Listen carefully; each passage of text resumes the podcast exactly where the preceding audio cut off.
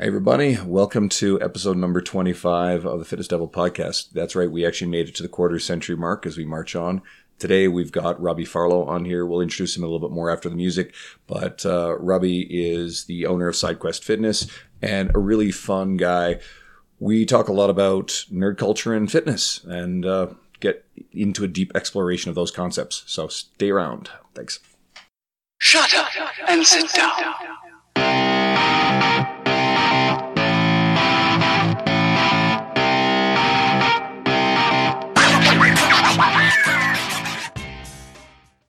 Hey, everybody. Welcome to what is going to be episode number 25 of the Fitness Devil podcast. So, we've actually made it to number 25, and today we've got a guy on here who knows a lot about recording a lot of podcasts. Uh, my friend Robbie Farlow, uh, self described Uber nerd and owner of SideQuest Fitness. Uh, and he is an online coach, uh, amongst other things. So, welcome, Robbie.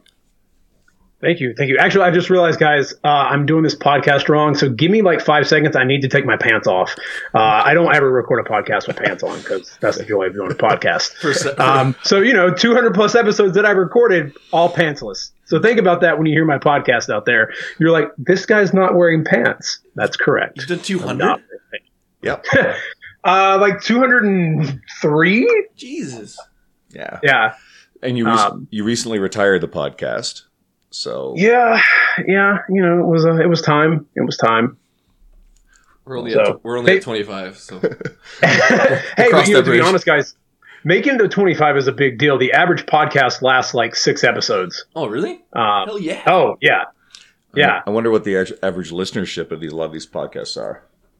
I have no idea. I mean, everyone thinks they everyone thinks when they start a podcast they're going to be Tim Ferriss or Joe Rogan, and I'm like, guys, I hit I was, the I was most I, hit with in a month was three thousand downloads. So Yeah. like, I I was never that huge, but I was good at 10. I remember when we started it, it was like, you don't have 10 people listen to it outside of my mom, like, we're good.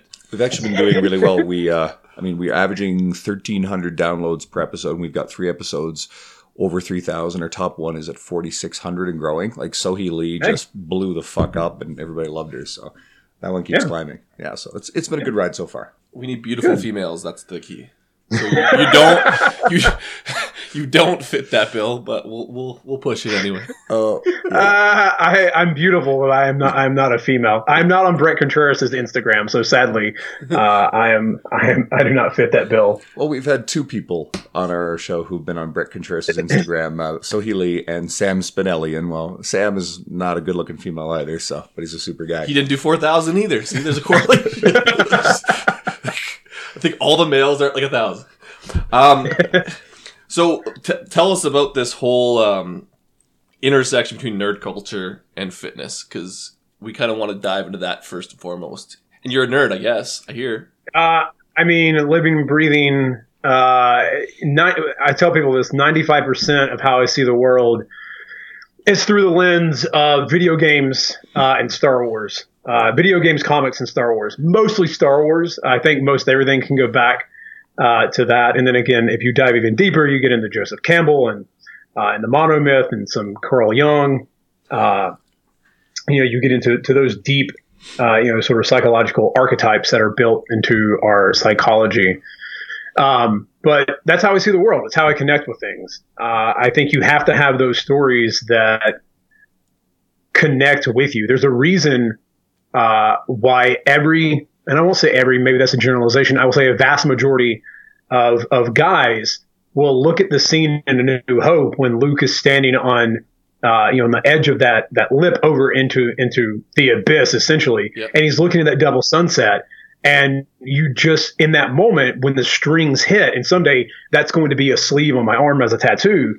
Um, you you're hit with this. Oh my God, that's me. That's that's me. I've always dreamed of more than where than where I live. Like I, I feel like I'm Luke. Um, and going back to those moments and stories, uh, you know, helps us when we're in those tough times in life to go, hey, you know what? If if Luke could do this, if scrawny Steve Rogers can, you know, uh, become Captain America and can stand for something greater than himself, uh, you know, I I can do that too. You don't have a Star Wars tattoo, is what I got out of that. Uh, I do, I, I do. now I'm showing it. No one will see it. No. Um, but it it is in uh, Aurebesh, which is the Star Wars written language. Yeah. Uh, and it says, "Never tell me the odds" uh, on my tricep. Um, that's always been. Uh, I mean, like, what guy doesn't love Han Solo? Uh, but uh, that line has always been something that I've lived by. Uh, you know, I was kind of like the scrappy kid. I mean, I was I was the chunky kid, but like when I played sports, uh, I was a little bit like Rudy. Um, and I just like, fine, coach, you want me to do this? I'm going to do it. I'm going to give it my all. Like that's the goal. I got to get to it. Um, and never tell me the odds has always stuck with me because it's like, fine, you can tell me I can't do this, but that's you telling me the odds, and I'm going to show you that I can. That's sick. And then I, just I, I want to dive down the tattoo thing because like I'm the same way. It was like I saw my lens through comics growing up, and it was Spider Man, so not as Yeah. I guess that's still a story. The story's Yeah, still there dude. at the beginning, like the whole Uncle Ben and like creating the guide and all this shit. Yeah, and and the thing about Peter Parker is that, um, you know, I I, I love the new Spider-Man, but I'm always going to love Tobey Maguire because Oh yeah, Tobey Tobey Maguire was the perfect everyman. You know, like I he connected with who I was as a teenager, like the kind of awkward kid, Yeah. you know, who wasn't really popular. Like people kind of knew him, but like he always fawned over this one girl. And God, do we all have that one girl in high school that we totally wanted to be with? Um, and you know, our our own sort of Mary Jane. But he was such an everyman that I think everyone connected to. Um, he was And average, I man. It was great. Like that's what I, Yeah. I the new one. He's like whatever, but the, the the first two movies of that first Spider Man, especially for the time that they were le- released, were awesome. Well, Like I don't think everyone remembers that because they remember Spider Man three and the whole thing was shit, and it wasn't. The first two were probably the best ones. I, I will still to this day defend Spider-Man 3 for, for one, in, in that one scene, I know everyone gets upset and everyone's like, oh, but he goes bad and like starts playing the piano out of nowhere. No, no, you're missing the point of what that scene is telling you. That scene is every time a girl has ever broken up with you or, or a guy, whatever your, your orientation is, when you've had a breakup, how many times did you want to go, fuck you, I'm going to prove to you that I'm better than you and I'm going to go do something to impress you and win you back. That's what Peter Parker did. But everyone gets upset and pissed off at that scene. I'm like, but it worked. It just didn't translate the way I think Sam Raimi wanted it to translate. I just didn't like like the whole like, Brock was just horrible. Like it wasn't it, that was whatever, but it was that whole idea of that Venom was just so underwhelming. Well, you, t- you Yeah, decide like- to cast Topher Grace like they into try- a, but the a difference is, movie, like- you're going to get a bad Well, result. Tobey Maguire is a nerd and is Peter Parker to some extent, where like Yeah. he was not Brock. Brock was like a fairly jacked blonde dude, and then he got more jacked, and then became you should throw like a what is it a Thomas Hardy into that role, not fucking like what's his name? Well, they are the Eric new one. Forman from the '70s show. And Jesus, what were they Yeah, thinking? that was. I mean, that like that was a little weird kind of casting. But let's be honest. Here's like there was a possibility uh, that Jim from The Office was going to be Captain America because it was down to, between Jim, the guy that plays Jim, Ed- and, uh, and Chris Krasinski? Evans. John Krasinski. Is it? Yeah, yeah, John That- Krasinski. that would've and I love John dope. Krasinski, but I could not see him as Captain America. no. But you know what's weird? Like his he, which movie was he in when he was in the army? It was um the one where they were they were Uh, held, held up.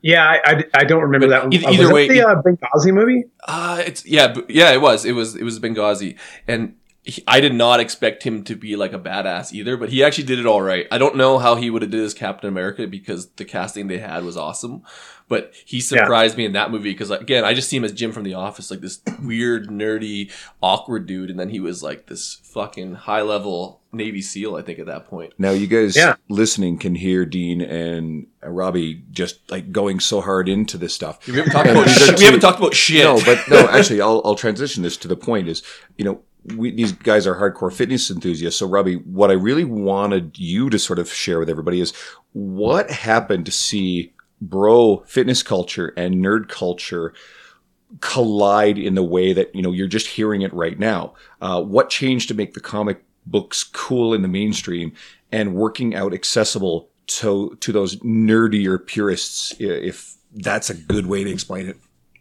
Um, you know, I, and what I have to go off of my experience and what worked for me. Um, I think two people are responsible uh, for that transition. Uh, the person that's responsible for me being here today for writing, uh, for for putting my own self and my own voice out there, uh, you know, is is John Romaniello, and John has written extensively about his love of superheroes. Uh, you know, Alpha was based on the hero's journey and how the hero's journey applies to your fitness. Um, and I think Steve Kamb at Nerd Fitness, uh, you know, as well as someone uh, who has applied that journey and that trek and added in, hey, I love Legos, I love video games. Uh, this is who I am, and I can be the better version of myself by striving to better my body uh, and improving my health and my fitness. Uh, and I can still play video games. I can still sit at home and play these things, but I don't need to let those things, you know, overtake my life. And just being hundred percent uh, unashamed of loving what you love, uh, I think shows people, hey, you know, I love that stuff too, and I'm not alone. And I know for myself, that's how I got in by reading John's book. Uh, you know, when when Roman wrote Alpha, I was like, oh my god, there's a guy who loves comic books and like makes references to video games and he loves brand new and taking back Sunday. I'm totally not alone. Jackpot. because right, and, and I think that's the thing is like there are you have to talk about that stuff as a fitness writer. You can't just talk about like hip thrust and hip extension and knee this and calves that and no, like you got to talk about the stuff that matters, the stuff that really like is about life and the things you care about, and that has to be in you know infused into what you create whether it's video whether it's podcast whether it's writing or instagram post or whatever it is that you do you need to infuse that stuff because that's how people connect that's where people go hey this guy's kind of like me so maybe i'm going to follow his ideas maybe i'm going to do you know what he says and, and i can still love these things because he loves these things and he's not just all the time bicep curls and he's not the situation from you know New Jersey and and uh, or whatever. I mean, not that I'm trying to trash on New Jersey, but uh, from Jersey Shore. Out of anyone, it's like the situation.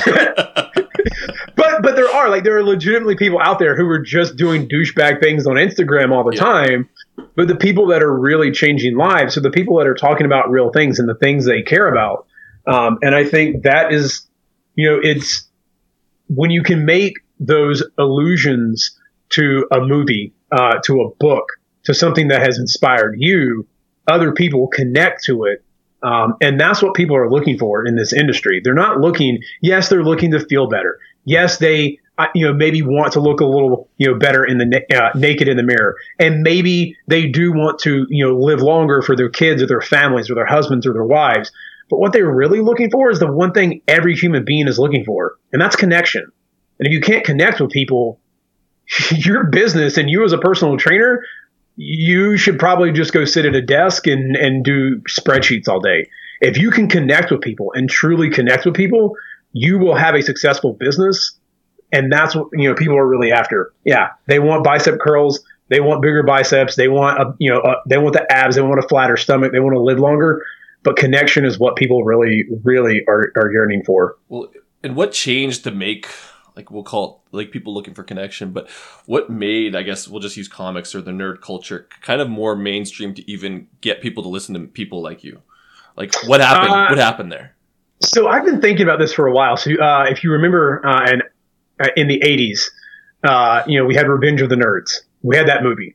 Uh, three movies. Maybe I think there were three. There may be more. I don't know. I just I know Bobcat Goldthwait was in one of them, and for some reason his voice I liked as a kid, uh, and I just always loved him. So I watched Revenge of the Nerds. Um, but uh, so you had Revenge of the Nerds, and you had Screech. You know, and, and you had other ones as well. Urkel. Uh, in, in, in Oh, dude, are you, dude? Urkel was amazing, and then when you went Urkel, all of us nerds were like, "How do I do that? How do I become that guy? That's the guy I want to be. I don't want to be Urkel. I want to be Urkel."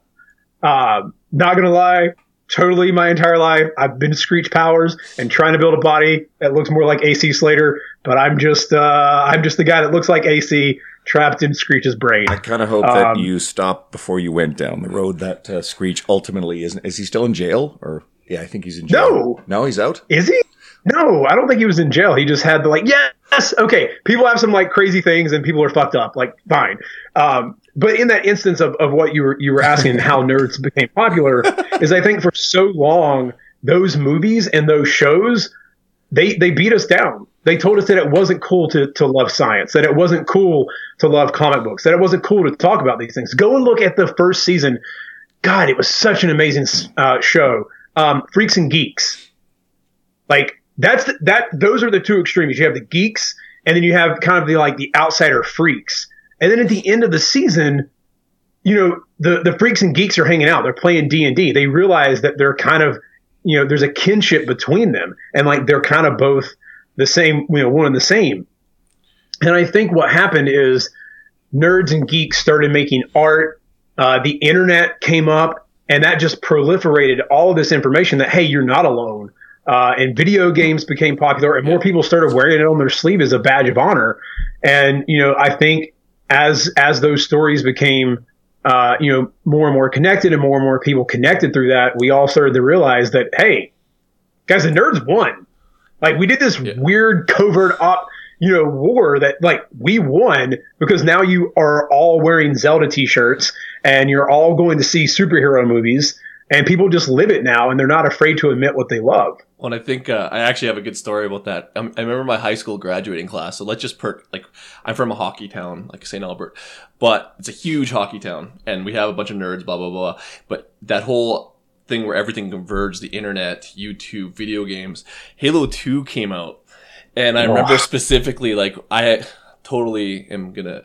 A friend of mine downloaded the the leaked version of Halo Two, and I remember that word got around school that like we had Halo 2 and we're gonna like we're like fuck it let's have like a Halo 2 party and I remember we had like literally like four systems hooked up and we had like three different Halo 2 parties with jocks and nerds and fucking the DDR dancers the fucking StarCraft people and everyone was like friends and I was like man Halo 2 did it everyone Yeah. wins man Yeah, dude, and that's like, I think going to college, I, I kind of realized that too. That, uh, you know, being a, a theater kid, you're already kind of a weird outsider, and then, Yeah. uh, you know, just just in and of itself. But like, I grew up playing all the sports with the jocks. Like, I played with all those guys. I I, I knew those guys, and you know, they were still trying to live that that image of like, you know, Mr. Popular or whatever. Um, but I would go over to their house and we're playing Halo and like they would nerd out on Halo there in like the confines of their own room. They wouldn't nerd out like at school about it. Um, but like they they would nerd out about that, you know, in in their own room and have fun. And I think that more people just realized, oh, there's a lot more people out here like me playing video games and nerding out about this. So let's just get together and play. yeah like fuck it um Yeah. so let's kind of go back to fitness so we're talking about nerds, gamers, pe- people coming out of the gamer closet, whatever you want to fucking call it. um, we we'd stay, still say they're underserved. So like Pokemon Go, for example, did it in about five fucking minutes. They pretty much mobilized every fucking individual on this planet, nerds, jocks, everyone alike. What do you feel needs to happen to do the same thing for like this strength community or this active lifestyle sort of movement? Like what needs to be the Pokemon Go that's actually like will last instead of being like a flash in the pan? Um, you know, it's it's funny. Pokemon Go still uh, kind of has a lot of fans Yeah. because they keep making updates to it, uh, and I see people all the time, like in, in where I live, kind of doing it uh, and talking about it. Um, you know, I've always had a, a dream of having uh, something like Pokemon Go, and now that we have augmented reality on our phones, um, you know, it is possible to create a game uh, where you could be fighting Bowser, and Bowser is throwing fireballs at you, and you have to squat and dodge and dip, uh, you know, and do basic exercises, uh, squats, push-ups, whatever, to beat Bowser or beat this boss. Um, and I think we could do that with augmented reality, and I think that would help.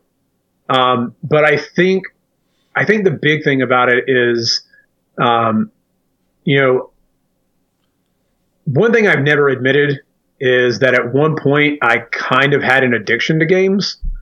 Um, and I know that sounds weird for a gamer to say, uh, but I was playing probably 17 hours a day. Jesus, Um, that's great. and the re- now, now, granted, the economy tanked in 2009, and there were no damn jobs. And I was like, well, what else am I supposed to do? And I'm out of college, and no one wants to hire me. I guess I'll just sit here and play video games. Um, and that's what I did. I just I just played video games, but I had no meaning. My life was just video games. It was I was lost. I didn't know what what I was doing. Um, you know, the only meaning that I had was the fact that the gaming clan that I was playing with in Call of Duty made me a leader, and I was leading you know practices. I was leading our uh, the competitions we were doing online through uh, uh, game battles uh, back in the day. Uh, we sucked. I mean, we we were awful. We got our asses handed to us. Um, but I was leading, and I was coming up with strategies, and I was learning. So like that kind of gave me a little something to live for. But I think a lot of gamers um, use gaming as an escape, and it is an escape, and I think it's a fine escape. But I think it's a way for us to to escape, but also learn lessons.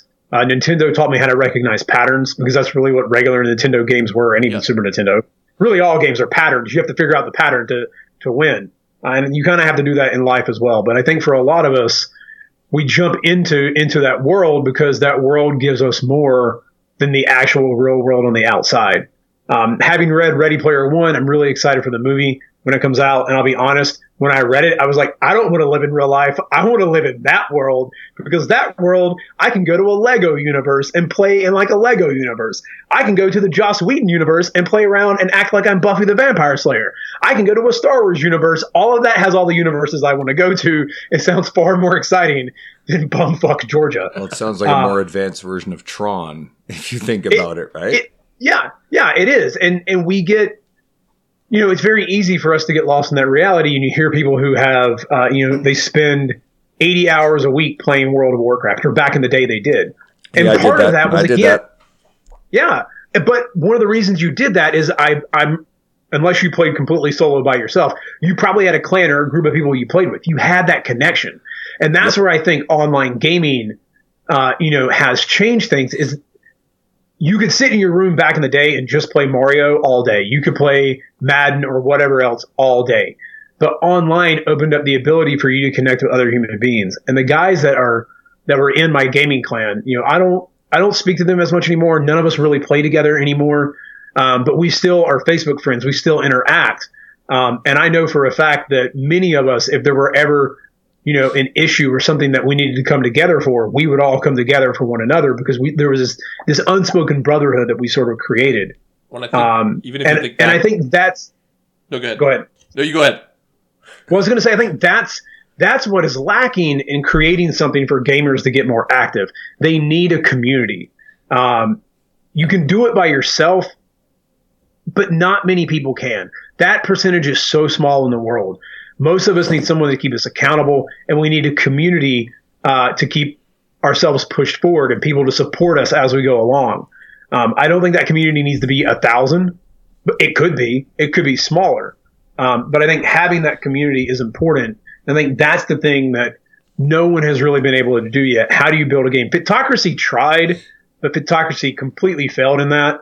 Um, but you know, uh, it was there. They created an RPG experience for fitness, for getting in shape. You had challenges, you had uh, you know badges you could earn. Uh, but they should have done things like community challenges. You know, Halo Three did that with you know one weekend. Like we have to kill hundred thousand Covenant, and people showed up, and they ended up killing like a million Covenant in like thirty six hours.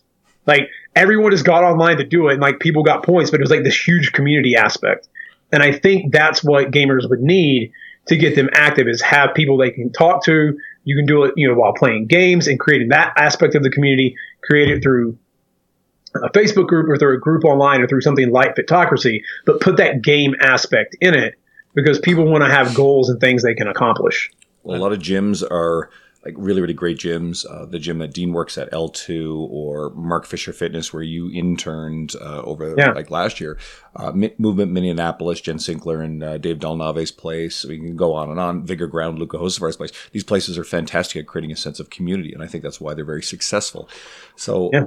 I, I, these are very obviously small scale things. Hopefully, that there's some way that on a grander scale we can get not only people in general, but also the people who don't get access to the traditional fitness community as well. I think again, going back to Mark Fisher Fitness, that place does a wonderful job of getting the theater community, arts community, you know, the, the gay community in New York. That's a big part of his clientele to get into a world that, you know, before this, they probably didn't even feel like they wanted to be a part of or they were intimidated by.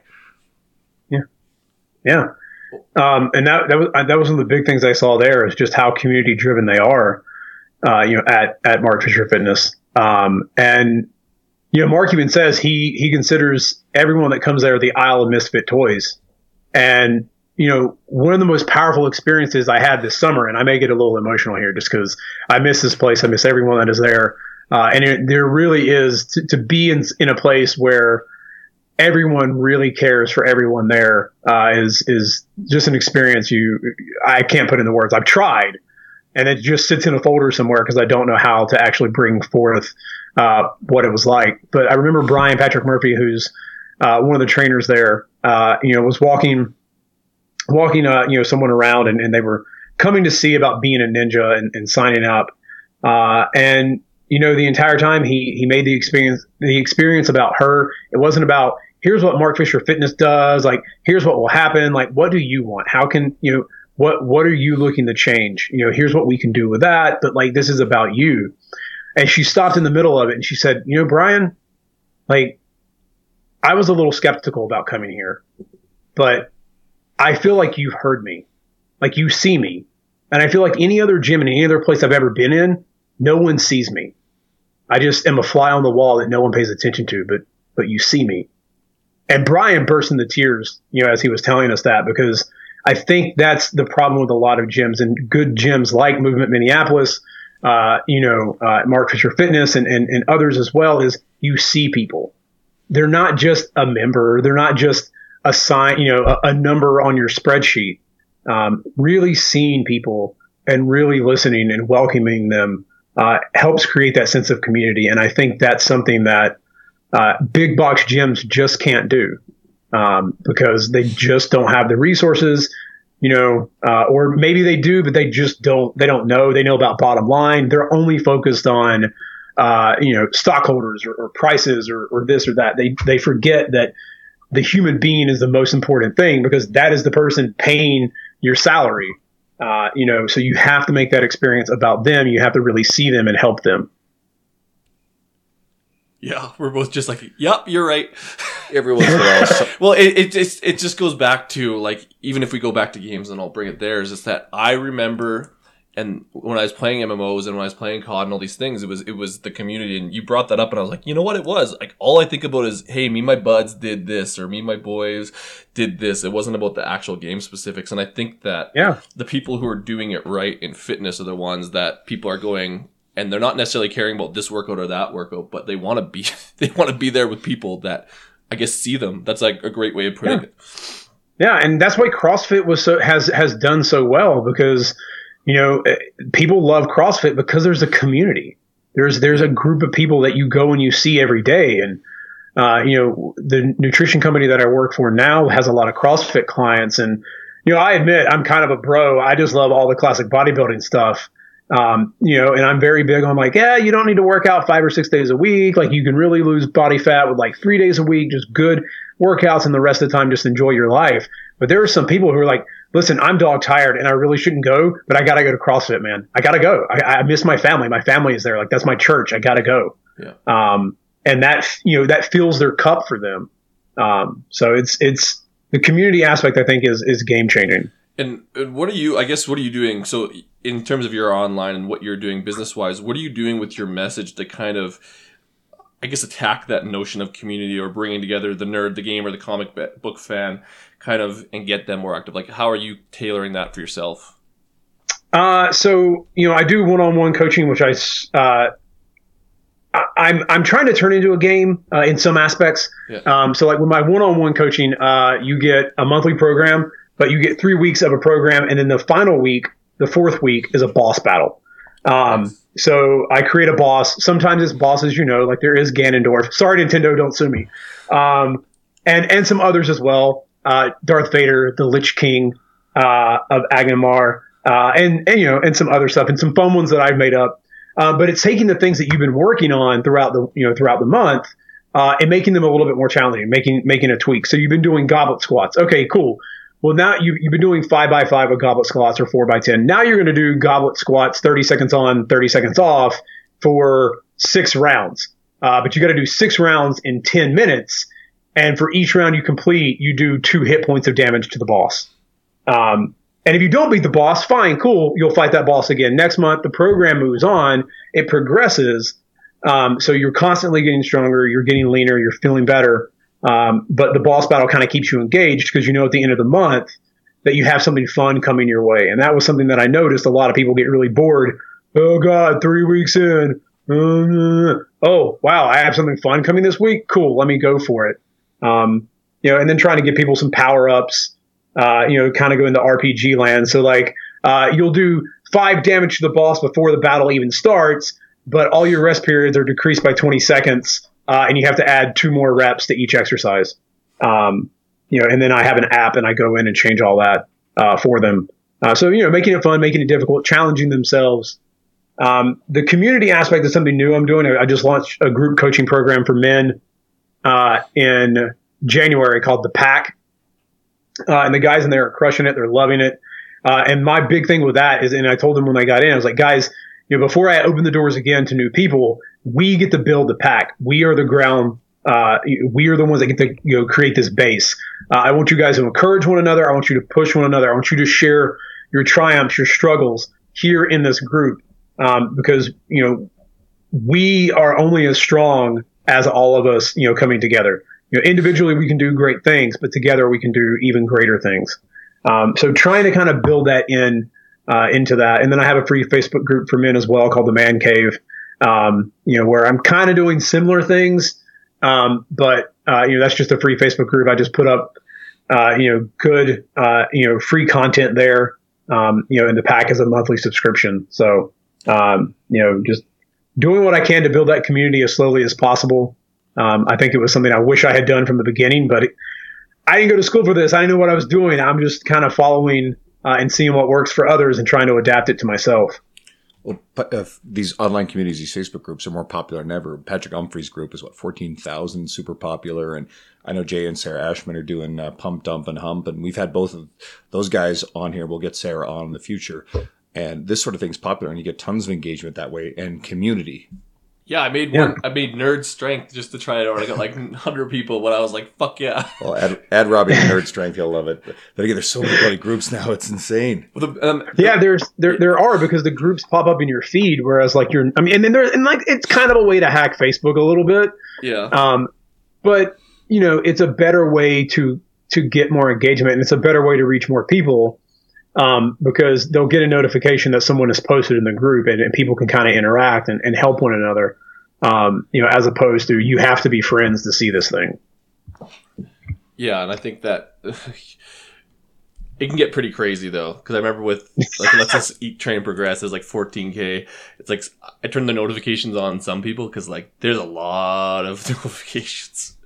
But f- Yeah. from a whole different crowd, I think that that's where even like these groups are getting bigger because there's so many people that identify with, let's just say, different things or have a different balance of fitness and nerd or just all nerd or nerd and fucking sword fighting. Like there's so many different combinations of people that people are just trying to serve them, I guess. Yeah. Let's Yeah. now go to something you mentioned earlier. You sort of started off on this uh, a lot, actually. You talked about the hero's journey in your own work, uh, and you heavily referenced John Romaniello and Joseph Campbell.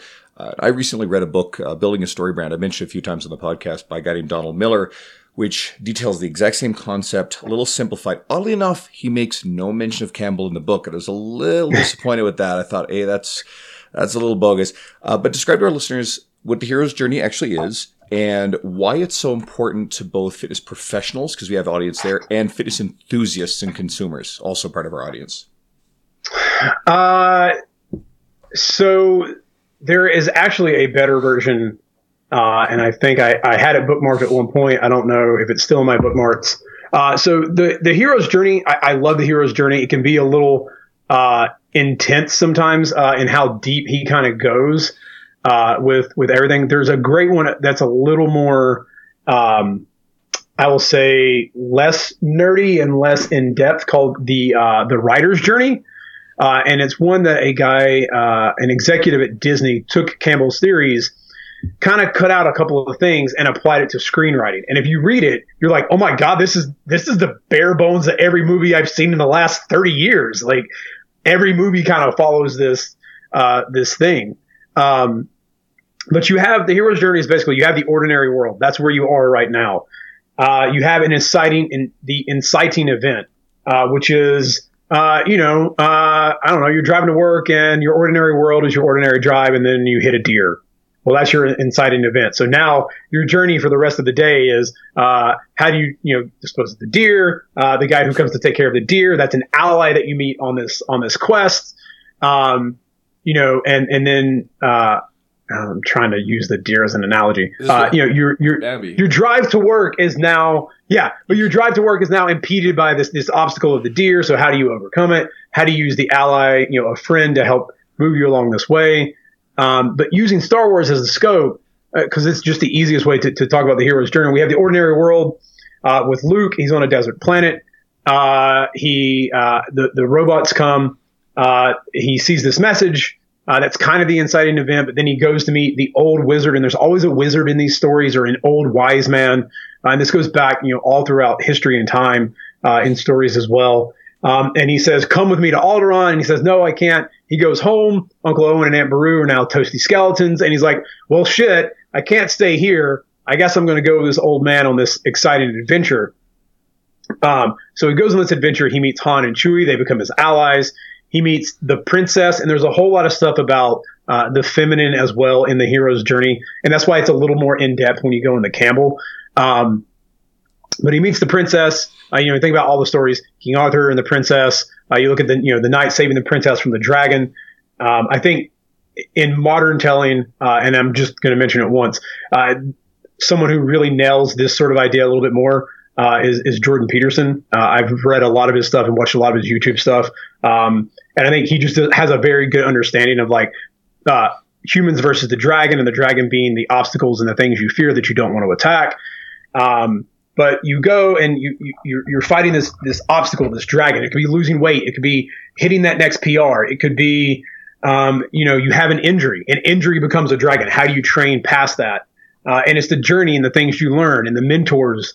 Uh, you know the the articles articles could work. The coaches that you hire uh, that help you through this journey. Um, you know, and then you, you you achieve your journey. You get the treasure that you seek, which is you know how to continue working out when you have a shoulder injury uh, and you don't gain fat, you actually lose weight, or you you know continue uh, your strength gains, uh, and then you come back with that treasure and that knowledge now can be applied to the rest of your life. Um, and then again, a new journey will start. So some new obstacle uh, will come your way, um, and it's a circle, the circle of life. Uh, that's just kind of how the hero's journey works. Um, but you're in the world, something uh, happens, you have to overcome it. You either have friends or a mentor to help you through it. You go through hell and high water to over, to achieve it. Uh, and then once you achieve it, that's the treasure that you seek. And now you have to bring that treasure back into the new world. You've been resurrected from death, uh, and, and are brought new with this knowledge that you have.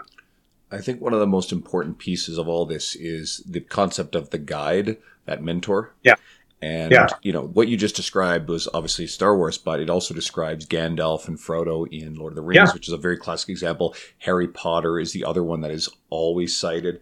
And for the fitness Yeah. professionals, something that a lot of fitness professionals don't understand is they position themselves as the quote hero of their story. And that's the mistake that they're making. You're the guide. You are Gandalf. You are not Frodo. The client is I be Frodo. Frodo. No, you're fucking Gandalf, or you're gonna be poor. And if Yeah. you start to understand that the client is the star of all this stuff and make them the centerpiece of it, then your both your content, your message, and also your interaction with the clients, I think you'll have a lot more success. And now when it comes to the client, I mean, this is it. You are the center of all this stuff. And you know, if you're in front of a fitness professional that, you know, it's they're very egocentric in how they go about it, well, I don't know if they're necessarily going to be the best person to help you. So if you're looking for someone who you want as a guide to this process, make sure that they understand that, you know, this is about you, the client, and, and not about themselves. Yeah, and, and if you look at, at Gandalf, actually, you know, using Lord of the Rings, I will say this. Uh, so you on your journey, whatever your journey may be, you are Frodo, but really your guide is Samwise. Like Samwise, even Tolkien said, is kind of the real hero of that. Um, but he's there with you along along the way, and that's the kind of coach and mentor you want.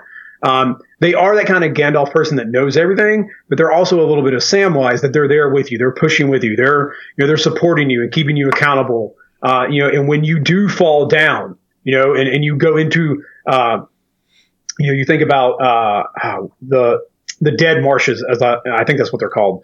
Uh, you know, and you, you want to fall you want to fall into those dead marshes. You have to have someone to pick you up, and that's where you know, a good coach and mentor is also a Samwise that they're there with you to help pick you up and keep you accountable.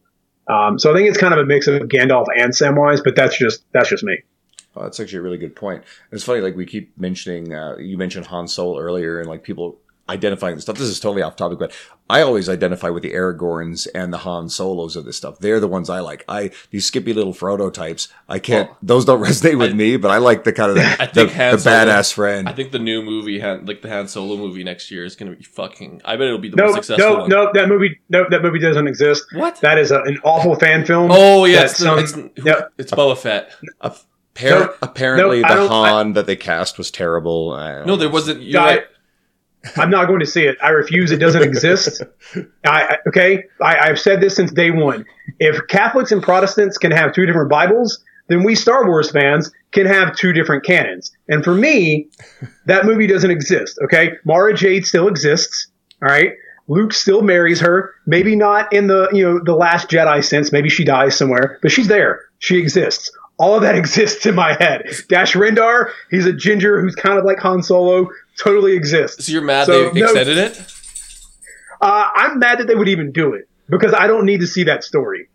And I think because the only Han Solo is Harrison Yeah, Ford, and if you- Harrison Ford isn't in it, I don't care. That's that's fair, but I think that they know as well as you know that Han Solo is arguably bigger than Luke in terms of like fandom. Oh, And yeah, yeah, yeah. It's gonna There's- smash everything. Like I guarantee it'll be the most successful Star Wars movie to date. Luke turned out to be kind of what a whiny little, Well, like, especially what- like after all, the- all the Jedi I have- end up I being haven't seen whiny the little last buggers one. that ran away. From I haven't seen the last problems. one yet, but I know that people didn't love Luke in that one, so now the Han Solo movie's gonna fucking go off. no, this because here, uh, I don't even get me started on that. People who didn't like the Last Jedi are like the same people who don't like front Oh, squats. but They're it's, but it's here's the re- here's here. the problem when this is this is the problem with when nerd culture, let's just say, goes mainstream.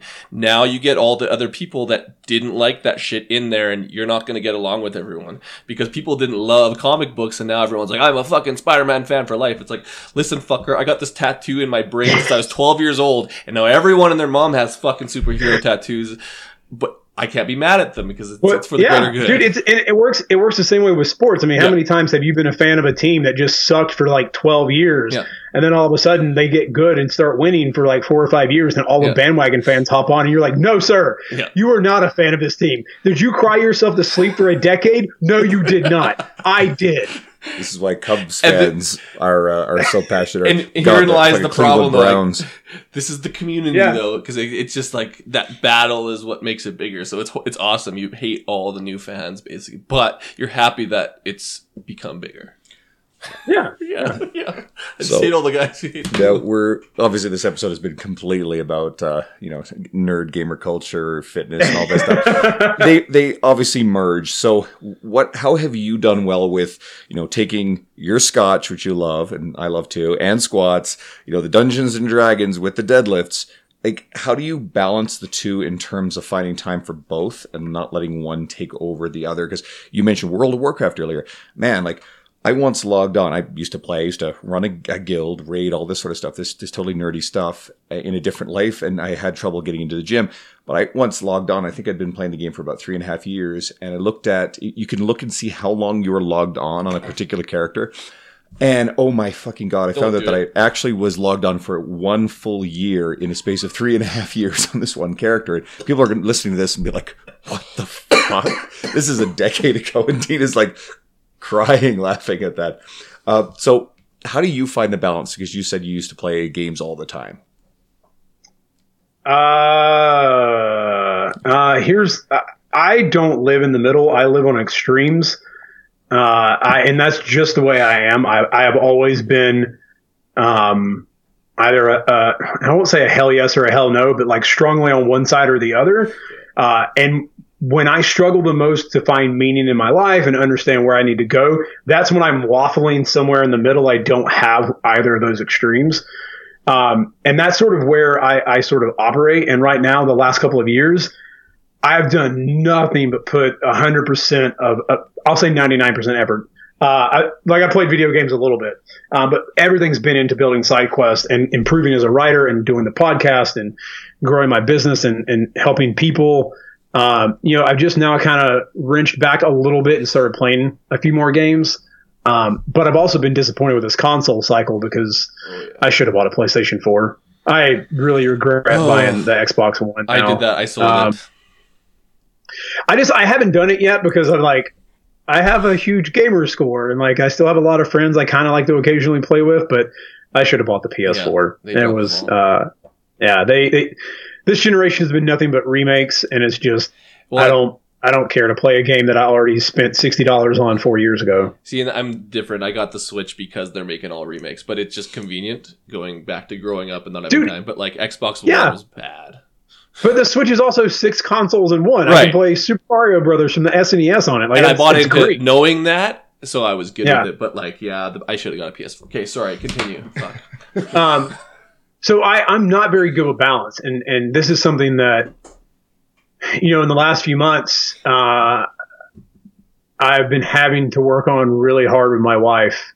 Um, you know, by putting all my attention on the business and really focusing on on that, and trying to for once not half-ass something in my life and actually make something uh, of something I want to do. I, I have you know sacrificed uh, some important time with her and, and, and caused some, you know, some issues and, and left her on the back burner from time to time. And, you know, we've had a lot of discussions and, you know, we've been in counseling and talking through things and really working through that. And I'm trying to become more balanced, but both of us tend to both live on extremes. So, uh, it's very hard for both of us to, uh, to come in the middle and balance things out. Um, but I think sometimes that's kind of what you have to do. And even with fitness, you know, you sometimes have to be the broccoli, rice, and, and chicken eater. And that's all you eat. That's it. Like you just go to that extreme. And sometimes, you know, you've got to push it hard in the gym for a goal. And sometimes you got to pull back and do less. And, uh, you know, sometimes you can be more free with your diet. And, um, I think that in life, going from one extreme to the other is sometimes necessary, but eventually you kind of slow down and you find a good flow so that you're never really too far on one side or the other. But it comes with trial and error. Um, and that's where I am right now. I'm still trying to find that balance of how do I work enough Yeah. that I get work done, but still enjoy the time with, with my wife and still enjoy that game time, uh, you know, and, and still do things that, that I enjoy and love that refill my cup and make me feel better and help me stay productive and give me inspiration, uh, you know, for, for articles or, or for whatever. Um, so I think it's, you know, it's one of those things. Sometimes you just got to kind of learn it the hard way. I think there's actually a really important takeaway in all that too. And anyone listening who is struggling with finding that balance, again, like I personally, I think that living on the extremes, you got to be very careful with that. But us as fitness professionals, we don't have this shit all figured out. And in a lot of cases, we're born of having been on one end of the extreme or the other. I've been on both ends in the past, just the way you described it. And a lot of it is that quest for some semblance of balance, I suppose, or or comfort in a little bit further towards one of the extremes. I tend to be very much immersed in my fitness and my work and my career, and I barely touch my gaming consoles ever anymore, even watch television. But we don't have it all figured out. So when you're there thinking, oh, like, like I'm struggling with this and this and this, whatever, like you'd be surprised. Sometimes we seem like we have it all together, uh, and we don't necessarily have it all. So we're going Oh. through some of that same stuff that you are. Perhaps we're a little bit further along that. Perhaps we found a balance that allows Yeah. us to function. But they don't think for a second that we're perfect. I was just gonna say I had this conversation. It's funny. I just had this conversation last night. And it was like we're talking about the good old days, and like some of my buddies still play League of Legends till three in the morning, and I'm we're talking about. It, I'm like, I just don't have the fucking time, and I think that going from one extreme to the other. And talking about being in the extreme of if you're kind of caught in the middle there, and that's when you played a lot of games, is that until you find something where it trumps everything else, you can get lost in video games and it, it becomes Yeah. two different places. Video games can either you can get lost in them and go down to the extreme of I would say almost unproductivity, and then you can go to the part where it fills up your tank, and that's when you're playing one or two hours every other day. And it's hard to get to that place because I've been on both sides, and I'm I'm struggling to get it back in my life because fitness has just taken it over. And it's interesting because video games can have different meanings for different people in different times. And I think I don't know what's the philosophical fucking place I'm going with that. I don't know. Um, There might get No, enough. I, but I think you I think you made a good point there, uh, you know, Dean, that sometimes you have to go like you're on one extreme and it's going to take you going a whole other extreme to pull away from that extreme. Yeah. Um, and it's just kind of this sometimes life is like a game of, a game of pong. You're the ball, and you're just being bounced from one end to the other. Um, and it's the journey from that one pong, you know, mallet or stick or whatever the hell it is, uh, rect, uh, Right. rectangle. Like it's just it's that journey from one to the other um, that where all the learning is done. It's never getting to the other side. It's it's learning in that that negative space, if you will. It's actually a line of code. For a If we want to go really deep. well, actually, for a second there, I thought he said something else. what do you think he said? well, line of. Oh, a line of coke? No. Actually, maybe back then when they were making those games, definitely on a lot of coke for sure. Oh, because that was that time when they were like it was huge in the stock markets, but also a lot of the programmers that because it wasn't like a it was a recreational drug, but it was also a work drug at that point. Like it wasn't stigmatized as bad then. Yeah. Well, Robbie, we're probably short on time for you, so let's sneak in a No, couple. I of- mean, I got I got I got a couple minutes if you guys want. Uh, if you have anything else. Well, we Oh, got we got a couple more questions we love to tackle with everybody. So the big one is is every episode Okay. we ask uh, our guest to share a book, something that you're currently reading, or something that's been particularly profound. And I know you're definitely a fan of literature. So what would you suggest has been a big influence for you, and uh, and what you'd want to share to people? Um, man. Yeah, currently I'm I'm I'm reading Jordan Peterson's Twelve Rules of Life: An Antidote to Chaos, which is uh, I I love it. Um, but uh, and that's that's just me and diving deep into psychology and, and you know the hero like there's the hero's journey in there. There's also myth and, and, and biblical stories and stories of, of, of ancient and or that, that are there and, and talking about how it applies to today. Um, so that that one's very interesting. But uh, in terms of books that like I think everyone um, you know should read nonfiction, I, I'm going to say honestly, Dale Carnegie's How to Win Friends and Influence Others is just like the language is a little archaic, and you're reading it and you're like, people used to talk like this, like really? Well, it's a hundred year old Ah. book right now, isn't there? Something close Yeah. to that. Yeah, Still amazing. But but in terms of like really understanding human beings and how to be a good like a better person, someone who can listen and really uh, you know just be a better human, I think that's uh, been a big influence on me uh, is having gone through that book and really uh, reading that uh, fiction. The Name of the Wind. I'm just never not gonna say read that. Uh, it's so good. It's so amazing. Some of the most beautiful writing ever, uh, and just some wisdom in lines that will just take your breath away. What is it? Uh, the Name of the Wind is a fantasy series uh, by Patrick Patrick Rothfuss. Uh, it is uh, the story of uh, a young man, uh, a young redhead uh, named Colt, uh, and uh, his journey Coates? through the world that he Co- Colt. Uh, Sorry, Andrew's last name is Coates. Sorry, interrupt.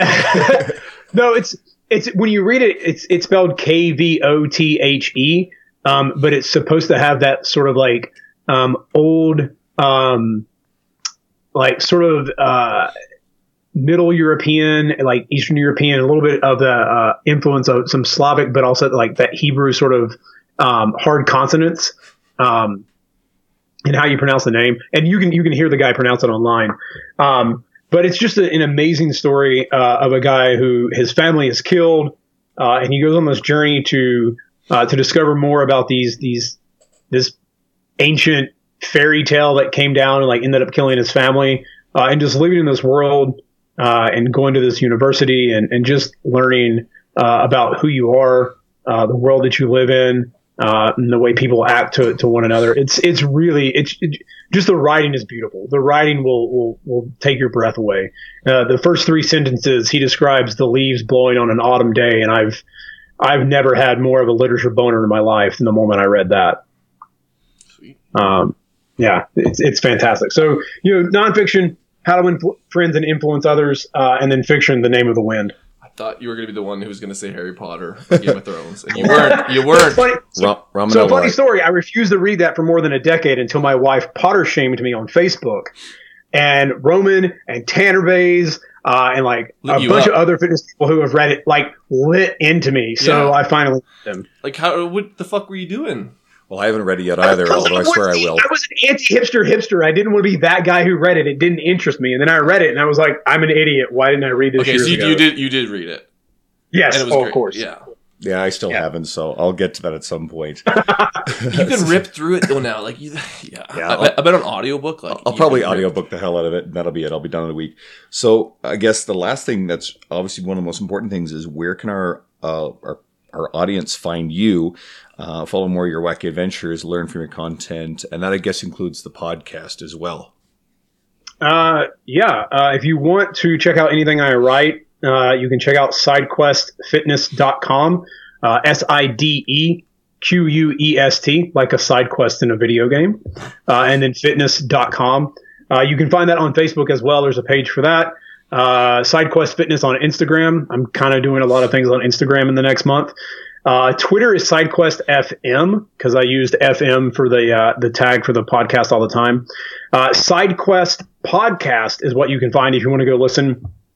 I have over 200 uh, over 200 episodes, solo episodes that I did, interviews with Dean Somerset, uh, Tony Gentilcore, John Romaniello, uh, big names that you guys have had on as well, Patrick Umphrey, Sohee Lee back in the day, J.C. Deen, uh, Raj Law, um, lots of really great people in the industry, uh, and lots of you know up and comers as as well. Uh, and then just some really cool people. I got to interview one of the um, writers of The Simpsons who ran a marathon and wrote a book about it, and it was the most fun I've ever had on a podcast. And I did also interview Dom Mazzetti of Bro Science, awesome. uh, which was I like. It's amazing to watch him drop out of character and just be himself.